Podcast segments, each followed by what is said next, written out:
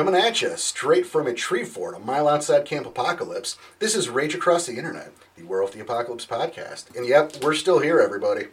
I'm your host, Porter. To my left, producer Joey. Hey, guys. And coming at us from his little bunker with a can and a string, we've got our buddy Danny. Daniel Tyson, how you doing? Hey, can you hear me? Yes, we can, and so can they. Good. That's the hope, right? I gotta pull this string a little tighter to make sure. What is that, Campbell's tomato, or is that chicken noodle? Chicken noodle. Gross. So. you bought a case before the apocalypse, huh? No, absolutely. Progressor all the way. You know, not sponsored. So listen, here we are. What is this? Episode 6. Episode 6, yes. Episode 6, and obviously since we started recording, things have changed out there. So, again, we've got Danny coming at us remote, and our original rundown for our episode list was kind of... It got flip-flopped a little. Kind of thrown directly in the trash. Flip-flopped is an understatement. But we're still here, we're still putting them together, so bear with the transition, but hopefully we're still going to bring you some quality content and, you know, put some smiles on your faces. And hey, you know, if you're not essential, you've got time to listen to the podcast. So we go. You're essential to us. That's true. And actually, that's pretty sweet of you. Oh no, we're gonna get the wrong idea. But speaking about that, I do want to take a second to thank you guys. We've gotten some. There's been some really kind words said about what we're doing here. You know, there are people. We can't thank you enough. You know. We love doing this, we love talking about it, and it's so great to know that there are people there who are hearing this, who appreciate, who get what we're doing. We're very thankful. We are. We are extremely thankful, and, you know, stick with us. Yeah. It's only going to get better. It absolutely is. And, you know, we even got some, we even got some people who aren't super familiar with Werewolf or even with role-playing. And because of that, we were going to do a new segment later on at the end of the episode, a little couple minutes for the person who doesn't know anything, to give them a little more knowledge so they can get on the same page as the rest of us. And we've got a couple questions from someone who, again, isn't familiar with role-playing at all, but listens to the podcast to help us out. So Joey, you want to take that away? Give that to the table? Sure. Okay, the first question that we're all going to answer in turn. Why don't you get bored or tired of playing the game for a long period of time? Like, years. So, this is more you and I, but Danny... Oh, I think it's Danny, too. Yeah. Well, if you're talking years, that's hard for me to answer. But, like, I can't get bored if it's just during a day. Even though our stories and our games can last, close to 10 to 12 hours at times? If there's enough going on in our story, I'm never bored. Well, and I get tired, but I think you hit the nail on the head. There's a lot going on. There's moving pieces. There's mysteries to be solved. There's twists and turns, and I think the amount of moving parts and plot issues and interpersonal conflicts and resolutions keep it all moving. I take notes at game day. That's ridiculous. I bring a journal with me and I start writing stuff down. Okay, scribbling with your so big crayon doesn't count. We've told you that before. Oh. Already started, man. Ow. Couldn't have waited.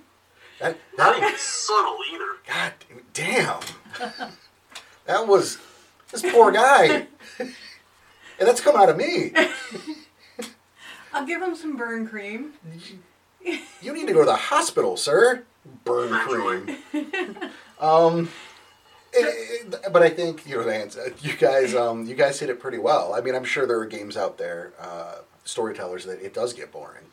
Yeah. Statistically, that's got to be true. I mean, I know people have said that I've gotten tired of the game because it's the same old thing. But at least in our group, I try to make sure it's never the same thing. I mean, I could come back at you and go, well, do you ever get bored of the planet? Because that's kind of what I try to do. I try to make it like the real world, yeah. Or a real world at least. So there's always something going on, something new, something different, a new challenge, a new mystery, or whatever. So no, there's so much to do in the game. No, I've gotten burnt out every now and then, but that's about writing the scripts, and I got bored. I think that if we get bored, we just go and, you know, our characters do something else. I think that just keeps the boredom from happening. Yeah. Yeah. Yeah. And that's probably the most difficult, I would imagine, being from storytelling.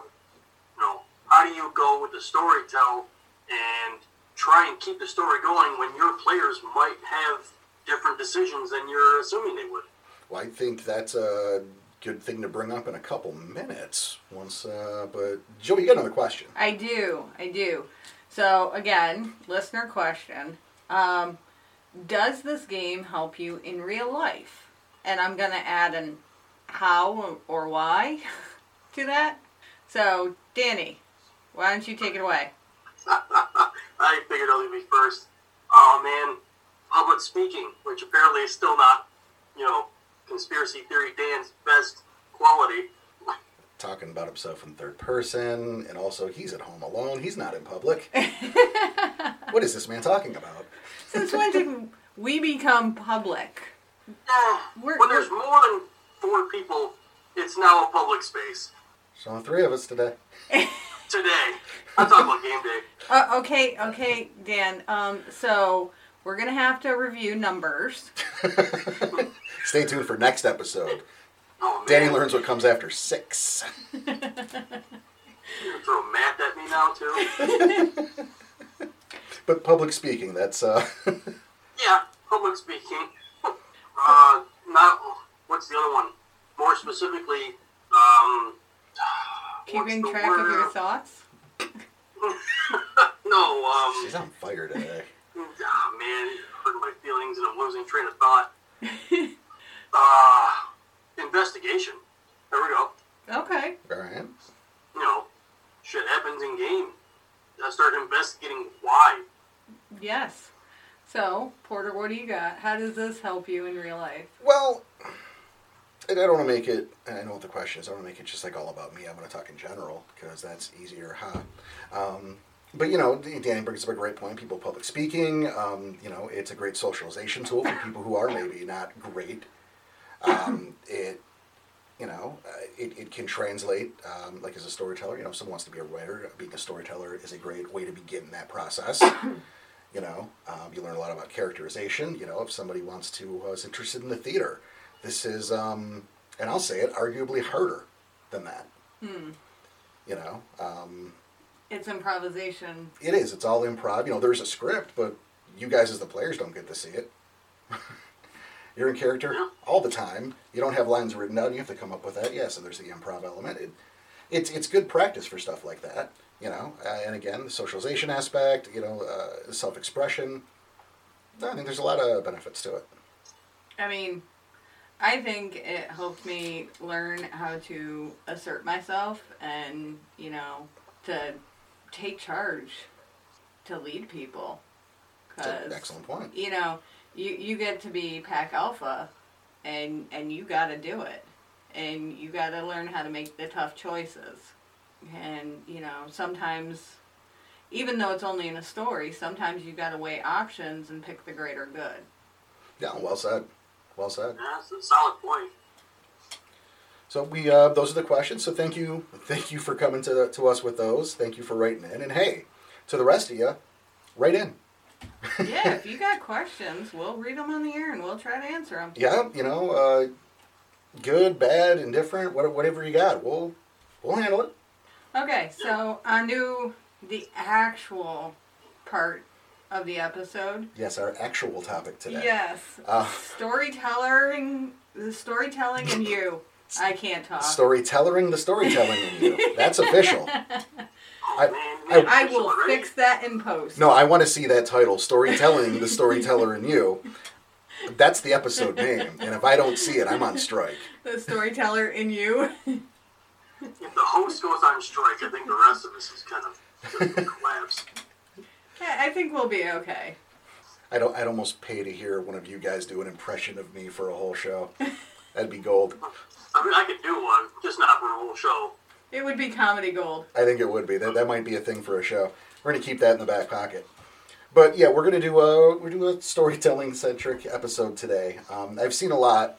on the Werewolf Facebook group, a lot of people lately have been talking about they're flexing those old storyteller muscles, or they're a new storyteller, you know, trying games for the first time, people needing help with ideas. And so I thought, you know, we're going to be doing these as we go, but this is as good a time as any, since our rundown is just on fire as we speak. So everything's on fire. The bike is on fire. That everything. We're all doomed. So it's the actual apocalypse. No, sir, it is not. We're not there by a mile yet, but hey. Wait, what? It's not? No. No, it's Werewolf the Apocalypse. This is a game, sir. I haven't left the house, so I can't tell otherwise. I don't know how to respond to that. That's what the news tells me. Okay, so holy shit. It's on the news, so it has to be true, I guess? Yes. Is that the new saying? Oh, so anyway, we have we've mentioned them, I think, once or twice since we started this little podcast. But there actually is a fifth member to our motley crew. Yes. Our dear friend Tom, whose schedule is just all sorts of crazy, so he hasn't been able to be here. And due to the technical limitations of the can and string, he wasn't able to be here today. Yeah, you really can't, you know, branch off more than one string here. No, it gets rubbery, and I mean, it's already tinny as hell, but he couldn't be here today for this one. We're hoping to get him for the next recording. We're hoping. You'll hear from him. You'll hear from Tom before too long. But yeah, we've got to sanitize the can and the string. We do. But he wanted to be a part of this episode. So, you know, we reached out to him and he wrote down some questions that points he wanted me to talk about. So he is part of this episode even in absentia. Yes.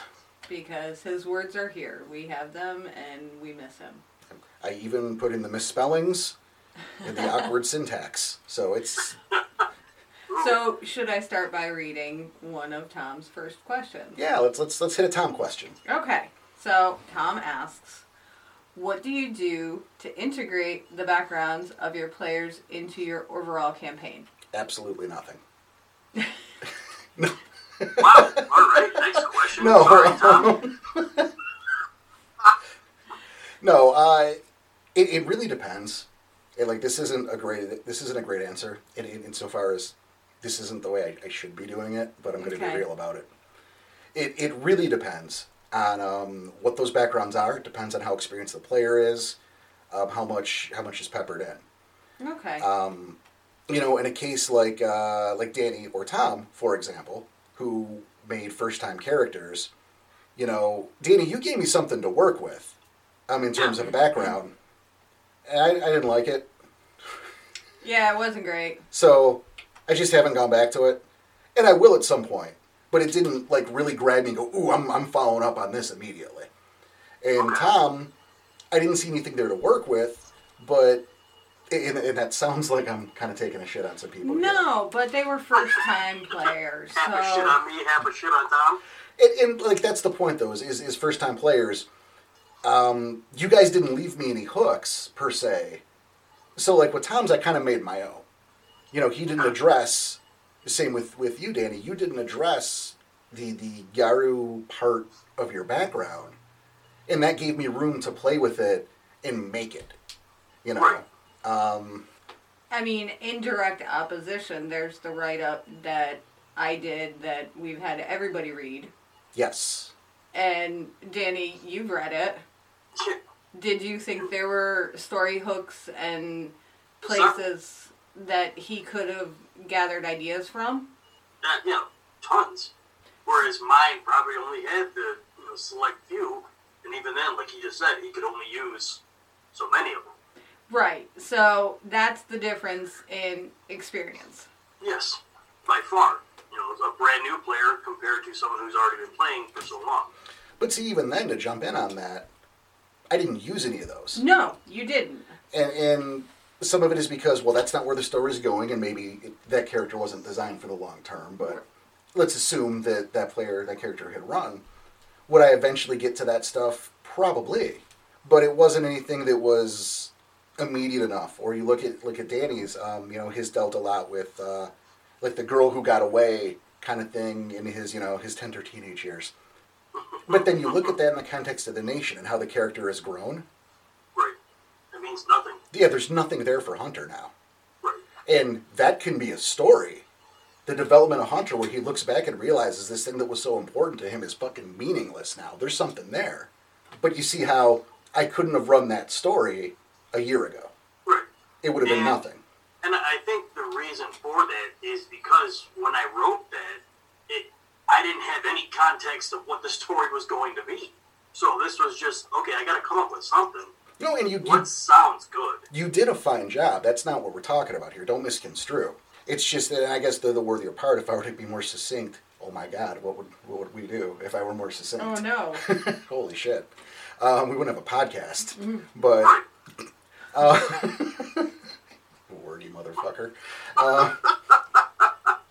You know, sometimes that stuff just needs time to incubate, is I guess the best way to put that. You know, how varies wildly depending on the situation, but I think largely that stuff needs time to incubate. We didn't touch down on Danny's father to the third fucking chronicle. I teased it, but I had no intention of moving that curtain, you know, until it was experienced enough to make a difference. Okay. Right. And that tease was there on several occasions, and I think it helped sink the hooks in. There you go. So do we want to do... Let's just run through Tom's and then we'll... Okay. Tom's second question. What elements do you use... and in what way do you link them to the main story? Well, I mean, that's kind of the follow-up there. And, you know, just a quick reiteration. Quick. Yeah. That, you know, like much like the we brought up with Danny's character, Hunter, and the whole situation with his father, you know, I brought in the lead, the tease of, hey, there's this guy out there and he's part of the nation. But then we waited until, you know, I waited until... Danny and moreover the character had more experience, was more well-rounded. I let that character grow and breathe before I hit him in the head with a hammer. Okay, so you mentioned that... Or chopped his arm off, depending on which way you look at it. Okay, you mentioned the third chronicle. So for those people out there who don't know what a chronicle is, what is it and how many stories are in it? Well, a chronicle is a... I guess the best way I would... describe it to people who don't know, is a chronicle is like a season of television. Okay. I mean, that would be the best way to equate it. Mm-hmm. You know, and much like television, some seasons have 6 episodes, they're a mid-season guy, you know, some get a 13, some get the full 20. You know, when I was younger, in my early years, I would do, you know, 21 different stories in a chronicle. And that was just my hard line because I wanted to keep it kind of in that, kind of much like a television show, you know? Okay. You know, 21, 22 episodes, and that's the way it's going to be. And then, you know, as I got older and more experienced with storytelling, I realized that a lot of that, the problem with that is a lot of that becomes filler. Mm-hmm. So now a chronicle is exactly as long as I need it to get what I want done, to accomplish what I'm setting out to. Okay, so there's no magic number. There's no magic number. It's what's in your heart. Okay, good. All but once in a while, those fillers don't hurt. Monster of the week kind of thing. No, they once in a while is not a bad deal. No. The monster of the week, they definitely don't hurt, and you're right. Sometimes they can play a very important a part of what's going on, but there's the difference of doing something just for the sake of doing it. Right. And, you know, if you're a group that games every week, you can afford to do a lot more than you can if you're a group that gets together every month. That'd be nice. Right. Once a week. Well, you say that, but I'd have to write for it. That leads to burnout, trust me. I'm just saying, it would be nice. It would be nice to have the free time to be able to meet. Yeah. But again, the point there is, you know, there's definitely a time and a place for Monster of the Week, but there comes a point where if you're saying, I'm doing 26 stories in this chronicle, because it's 26 because I say so, now you're looking to fill time because your stories, you know, what you're trying to say, you've already said it. You've accomplished what you're looking for. And now you're going out of your way to waste everyone's time. Okay, next question. Based on the levels of your player, how do you scale and decide what monsters /spirits/situations to present to them? Scaling's a motherfucker. In terms of experience of the players, I don't let that factor in at all. Okay. You know, experience of the characters, that's a different thing because you're not setting out to kill the players. Right. You know, if that happens as a consequence, well, it's part of the thing. It's something that could happen. but it's never something that should be the goal. So you want to make an appropriate challenge most of the time. Mm-hmm. You know, I don't think I have ever thrown you guys into a situation where you couldn't handle what was in front of you, but that will happen. It might have happened once or twice, but I think, you know, going back to Golden Rule, you scaled it mid-game. That's a different thing, and I was about to bring that up. I have a problem with spirits. I have a problem scaling spirit power. And yeah, there have been a few occasions where I've made this Bane, you know, I've created this enemy, and I've statted him up, and I'm very happy with how he looks. The numbers feel right. They're supposed to be okay. And I sit down, and we roll the dice, and it killed you twice over in one roll. And I went, this was supposed to be a moderate threat. Oh, there are two more of those around the corner. And then, you know, you immediately have to do some fumbly kind of math, try to go, no, this isn't what I wanted. You know, bad touch. We can't have this. Let's fix it. Okay, so, like, you know, if we're in starting a combat and you realize that you have made a bad mistake. Huge mistake, yes. You fix it on the fly. I fix it on the fly. I will, usually, and I mean, I don't have a hard, fast rule on this either, but I'll cut its damage in half immediately. Okay. You know, depending on. Okay. And go, okay, well, we're going to half these stats now and see what happens. We're going to half the rolls. You know, maybe I like its HP where it is, but we'll get the rest of it, you know. And we'll see how that works in the next combat, the next turn. Gotcha. And I will tweak as we go until it's where I need it to be, because somebody screwed up when he made the damn character. And I think the saying, never let them see you sweat, mm-hmm. is really how you handle that, because we don't know. I try to, but sometimes it's so bad that I just... You admit it right away. Yeah, I do. Sometimes, like, look, everyone knows the Emperor doesn't have any clothes on. Just call attention to it. Let's just make a joke of it. But for people who are listening to this and trying to get ideas of what to do. Yeah, it's if you got to scale something on the fly, that's totally fine. And in that case, I think you're right, Joey. Just don't let them see your... They can't see your maps. You're behind a screen. Or you should be. Yeah. Or you're on a headset on the... But whatever. They can't see your stuff. So I'm not saying, hey, everybody cheat.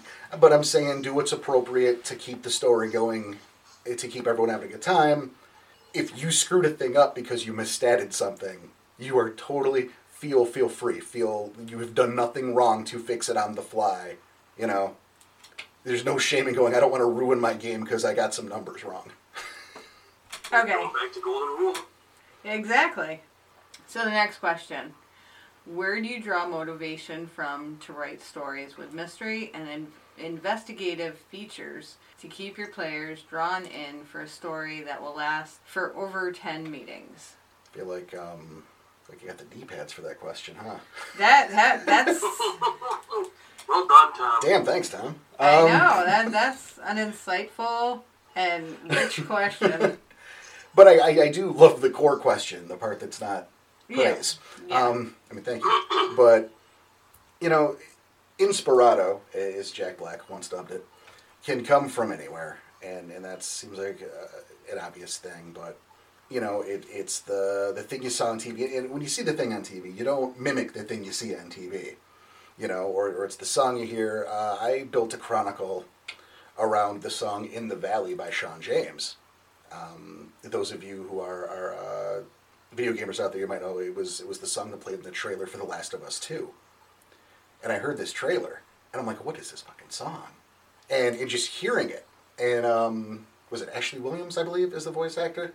I don't know offhand, but it sounds familiar. I think that's correct. Sorry, it's not. Oops. But, you know, I'm hearing her sing this song, and I'm just this acoustic, and I'm listening to it. And then I had this idea for this whole fucking chronicle, this concept of, you know, nobody's hands are clean. I'm in a fortunate position where I have this group of young players, inexperienced players, and experienced Garu. And I can base a whole chronicle around the idea that you are not the hero. You are. But even though you're not, that doesn't make you a good person. That doesn't make you innocent. That doesn't make you just. And just the song. Just, you know, 2 minutes, 30 seconds. And not even. Because it wasn't the whole damn song. So, that was enough. You know? No, I remember the song. And that chronicle is probably one of my favorite... we'll just call it, you know, the whole chronicle, the whole story. It's probably one of my favorites ever since I've even started this. Oh, thank you. It was, I think it was my finest work, honestly. Okay. I was very proud of it until Tom got a hold of it. Story 8. Well, he shit on the end. We're not going to talk about how he made a decision I didn't see coming and derailed my entire ending. You son of a bitch. Which I think we should kind of pivot into that question I had. Is all right, Danny. What do you got? How do you plan for certain things when your players could possibly change decisions? Well, in a good question, because ideally, you know, and I know maybe this is less true these days because we're in the future now. You know, like we're talking to Danny through a little box that beams through space, and you know, so people play like they play through Discord and they play online. You know, there are digital games. It's a regular thing now, so maybe it's less you know your players, but at least back in my day. Oh, God. I know, he walked to school 10 miles uphill both ways. We've heard it all before. Fighting Nexus crawlers with one arm because the other one was saving the world from the Kaiser. It's enough. But, you know, ideally, you know your players. And I think you know your players well. So there's a level of, I don't want to say predictability, but predictability. I know how Danny thinks. So I wouldn't admit that too loudly. People are going to be concerned. Well, how about you know how Danny's character Hunter thinks? No, I know how Danny thinks, and that informs how Hunter thinks. Okay, fair. You know, it's not the same thing. It's not a one-for-one, but, you know, I know that there are certain conclusions that might be jumped to, or there are certain points that might just go over someone's head, and I don't mean specifically with you. I mean with anyone in the group. Mm-hmm. You know, knowing your players is very important because it makes it easier. I had a group, this is way back in the day, where we had an Aharon Glass Walker who just was terrible. Like, the character was terrible. He was just a shitty guy, and he was a loudmouth, and he didn't have any filter, and he didn't give a shit. Okay. And so these guys are like, you know, they're rank 2.5, they're rank 3, and the elders are like, hey, we need you to do this mission, and he's like, fuck you, that's beneath us. Go get a cub to do that shit. Which, of course, goes over very well with the elders. I promise. But see, I know that. I know that's how he's going to react. So now not only do they have to do it to keep from getting in trouble, and I don't have to do an extra thing that I never would have sold to them in the first place. Now there's a punishment thing on top of it. Because I know he can't keep his goddamn mouth shut. So there's that. But was that an NPC you made, or was that someone's character? No, that was a player. That was an actual player's character. That was a player's character. I knew the character that well that I knew what was going to happen. I knew what he'd do. And it made it easy to lay traps. On the other hand, you know, because you talk about how people can derail shit. You know, Danny, I've known you a long time. Yes. Joey, you weren't here at the time. Okay. And I know Jessica very well, but Tom I didn't know so well. So Tom completely fucking caught me off guard. You know, I wasn't used to how he thought. I wasn't used to how he did business. You know, he had a way of looking outside the box, taking the box and kicking it down the street. And then coming up with a new solution. I didn't see it coming, but what do? You kind of shit your pants and you dive in. You know, you find a convenient way if you need to get like a little bit of a break. Oh, I got to go to the bathroom or a smoke break. And you take a couple minutes and you go, okay, well, what happens now? But part of that, too, is taking, if you've built your world up enough, all right, you should be able to find a logical solution in the confines of the world you've created.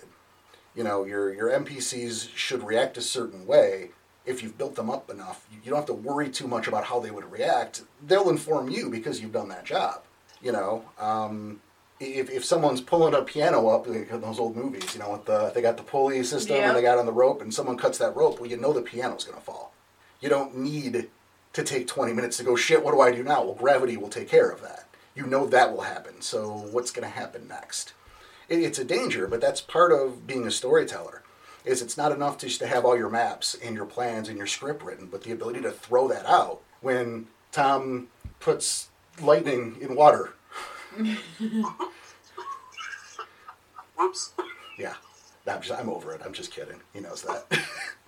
I haven't been mad about that in like 2 years. I was pissed on the day, though. The day of, I'm sure. Because it was a hell of a story. And, you know, trying not to go too much into our games, but just so people understand, Porter had an ending, and with Tom's decision to do what he did, completely threw that ending out the fucking window. Well, I'm going to be humble for a second. I'm going to say that ending was beautiful and it was poignant, and I made the mistake of starting with that ending when I wrote the damn chronicle. So that was my fault. Kind of, I think, one of the reasons it ended the way it did. So, but that doesn't change the fact that Porter still had a good ending to the story. It might have, you know, had to be the quick thinking and, okay, this happens now instead of what I wanted to originally happen. But, you know, storyteller knows better than, you know, players do. I want that in writing. Oh, you would pull that out in every game. Yes, I would. I have a question. Okay. When you actually mentioned that starting with the ending was your mistake. It was a mistake, yeah. Where do you start? Well, that's fair. And it's kind of the nature of the inspiration that hits you. Okay. That answer changes.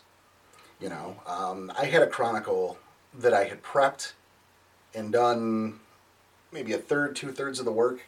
Mm-hmm. And this was for a Boston game that just fell through. I was in Boston, the game was not. Okay. and it just fell through. But 3/4, and it was based on, or at least the inspiration from it was these pictures of this closed down theme park. Okay. There's a place called Babalo Island. Some of you may have heard of it. Some of you may not have been born. Most of you who are near Michigan have no idea what the fuck I'm talking about. But, you know, Google the ruins of Babalo Island. It's pretty cool. You know, it's this, in the short version here today, it's a theme park. It's closed down, so nature's kind of taking it back. And there's some really cool images there. Mm-hmm. And so I thought about that location and some neat things I could do and, well, what if? And I love this idea of nature reclaiming this. Okay.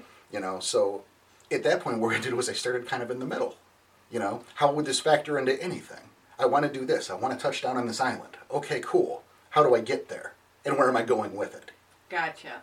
You know, so at that point you start in the middle and you kind of work both ways until you have something that makes sense and tracks. And having it make sense it's going to sound stupid to say out loud, but it's so important. You know, there have been many times when I've had a villain with an overall plot. You know, there's something going on here. Mm-hmm. And you write it down. And then you write it down from the perspective of the villain, and then you write it down from the perspective of the players who will eventually gain this knowledge over the course of the chronicle. And you have to read it back and go, does this make sense? You know, Joey, in fact, there was a point, and it was during these guys', I think, first chronicle, third chronicle, at some point. Okay. The Snowball's Chance. Okay. When they were accessing information, probably, the third, because it was at the summer inn. So they were able to, they had the potential to hack this computer and get these emails. You remember this? Yes. And the emails would eventually outlay this story, mm-hmm. this larger plot. And so I had them. I had them as separate emails, and they were just bullet points of what the emails would say, I believe, right? Right. Or were they the full email? No, it was just the bullet points. And so Joey, you know, she wasn't playing at the time. Or she was, you know, she wasn't here with us, so she was kind of my assistant storyteller. I'd bounce stuff off of her. And so I sent these to her. And I said, I'm not giving you any context. Just look at these and tell me if this paints a picture. Yep. Because if her with no context can paint a picture of it and get the story, then I feel comfortable giving it to my players. Yeah, I remember that. Danny looks confused. I'm trying to remember that story, but it's coming back to me. Yeah. But, you know, yeah, that's what that is. It has to make sense, and it has to make sense not just for the storyteller, but for everyone involved. Well, it makes a lot of sense. You know, when you're talking about villains and you know, NPCs... You know, one of our previous episodes, we talked about, you know, you having 147,000 different NPCs. You know, in some of your stories, how do you determine who's in those stories as far as your NPCs and villains? Well, in terms of villains, that's something I plan out. You know, every now and then I have a couple characters that I either are recurring villains or I'd like to be recurring villains. Okay. You have a couple favorites? Yeah, I have a couple, you know...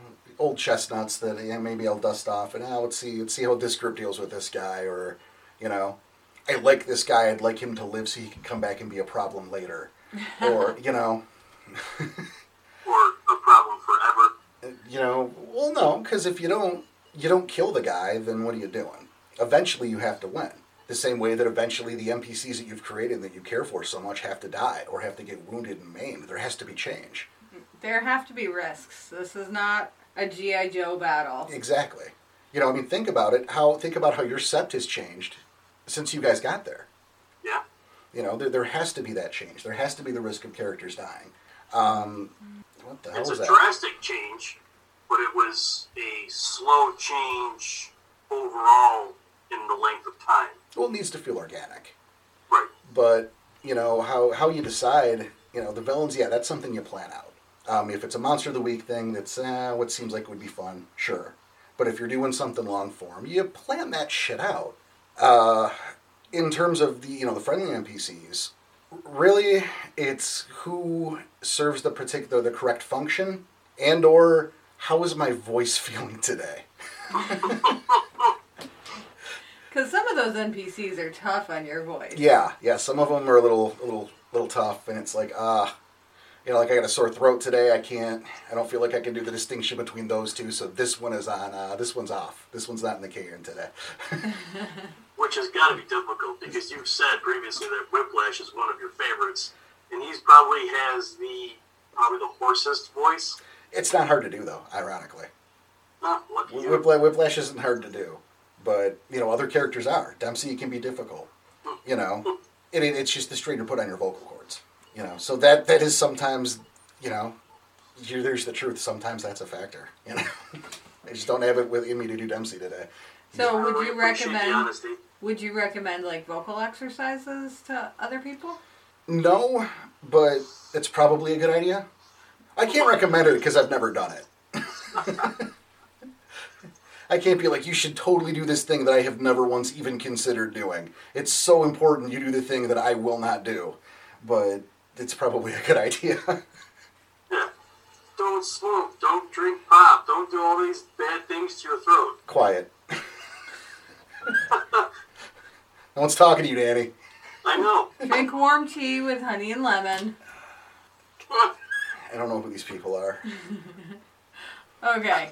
Do you have any more questions? Tom took a lot of mine. The ones I wrote down, Tom wrote down better. Oh. So I was like, well, great. I'm not going to steal answers again. I already got enough shit for that last time. Okay. So is it time to go into our new segment? In a second. I think, if there's something I want to leave, well, there's many things. And, this isn't the only storyteller-centric episode we're going to do. No. We're going to talk about this a lot. I've been doing this far too long that, this is all I have to say about it. That's ridiculous. But new storytellers in particular, don't be afraid to keep the scale small. We are inundated with media these days, and there's a contingent of it that's always the next big thing. Mm-hmm. You look at a show, for example, like Supernatural, which I feel like maybe people who play Werewolf have also watched Supernatural. Could possibly. It makes a lot of sense. There's a lot of similarities. Sure. But, you get your first season and they're fighting a demon. One. Right. Yeah. One demon. And then they feel the need to keep raising that bar. Well, and to be fair, they're not alone in that. Well, and that's my point. But, they start with a demon and then they're punching God in the mouth. Like, you don't have to. And there's a lot of shows that do it. You're absolutely right. That just raise the bar and raise the bar and raise the bar and raise the bar. And there is not going to be a story that I'm going to write where you're kicking the worm in the rocks. That doesn't even make sense. Don't be afraid to keep the scale small. You don't have to take your brand new group of cubs and put them up against a hive of spirals. In fact, don't do that. There's plenty of time for that. Let them grow and build and let that be something they can manage. Because if you're taking even a pack of spirals and mowing them down like it's nothing, first of all, the spirals are not scary. Yeah. Second of all, now you need to have something bigger and badder to be a credible threat to them because we've established that spirals aren't a big deal. Mm-hmm. Take the slow burn. It's okay. You've got plenty of time. And there's plenty in this world that's scary. Plenty. You don't have to be in a rush and you don't have to top yourself. Not in terms of a threat. And I think it's okay to have, a big bad and then have a smaller bad. Like a vacation week. Sure.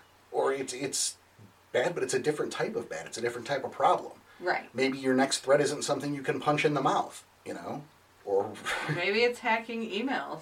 Maybe it is. Maybe it's internal. Maybe it's an internal struggle. Maybe it is something else you can punch in the mouth, but it's a different type of thing you can punch in the mouth. It doesn't have to be the king of the thing, you know? The king of the thing you can punch in the mouth? Right. The king of the thing you can punch in the mouth. And then you fight the god of the thing you can punch in the mouth, and then everything's silly and it doesn't make sense and people get bored and walk away. So just keep it small, keep it slow. It's all right. Everything will be fine. Sorry, Danny? It keeps the story going. There you go. Yeah. And it makes it so we can play this game for a long time and not get bored. Damn right. And hopefully the spirals are still scary. Your spirals... Oh, yeah. Spirals. Your spirals are extremely scary, and don't get us started on Nexus crawlers. They haven't even fought one. No, we run. We run. We got close, and that was scary enough. I mean, the floor is actually lava. Which... didn't happen, they just know that could happen. And there you go. I didn't throw a Nexus Crawler at them. I threw a Nexus Crawler near enough to them. That we could kind of sort of see it, and that was too close for us. Right? But yeah, we have a new segment that we brought up in the beginning. A little something for people who don't know anything. And we're tentatively calling it the Rookie Five. Yeah, it's a working title. If you've got suggestions, let us know. Yep.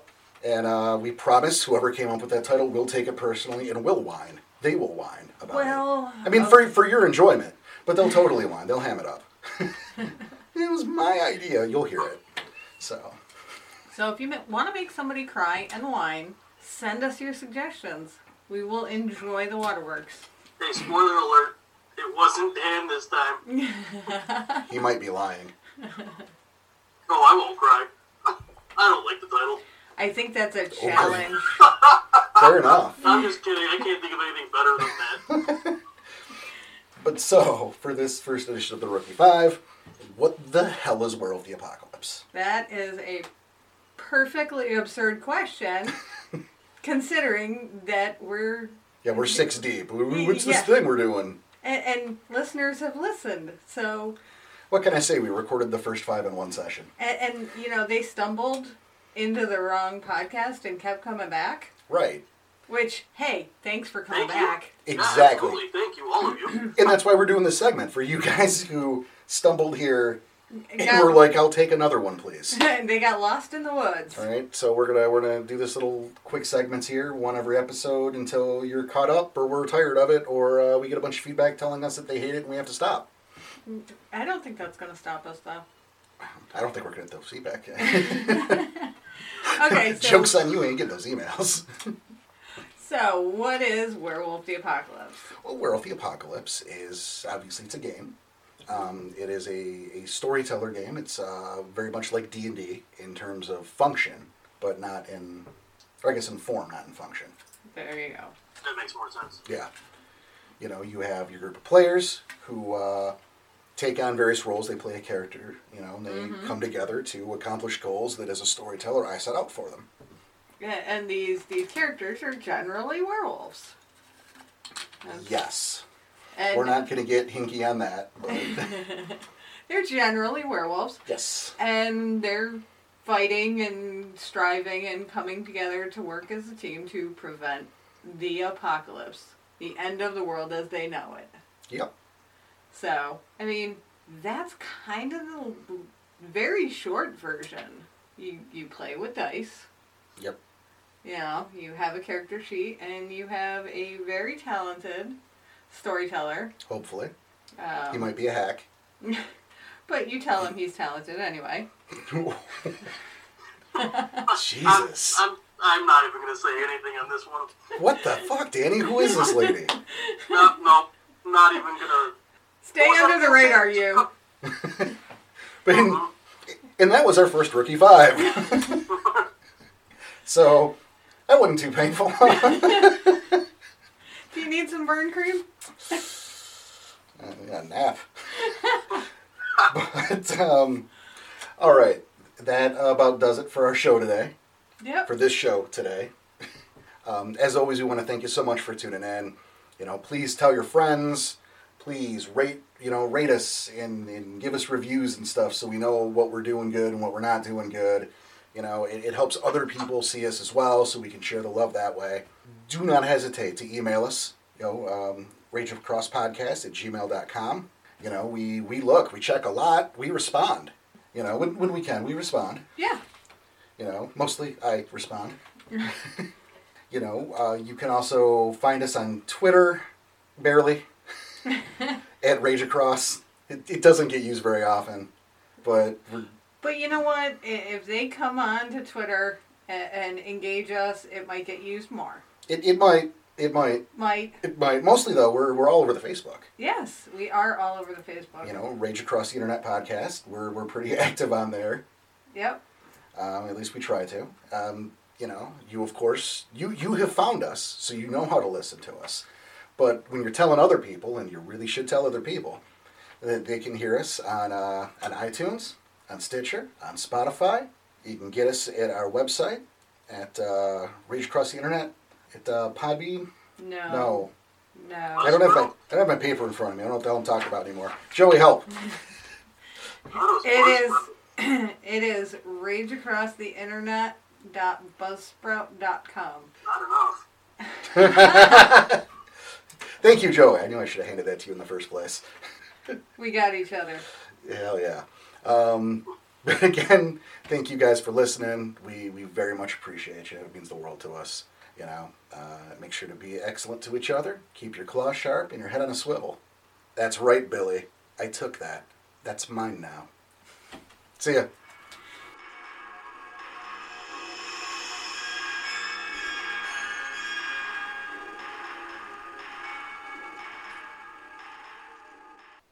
Rage Across the Internet's music is It's Into the Fog by Darren Curtis, shared with a Creative Commons Attribution 3.0 unported license.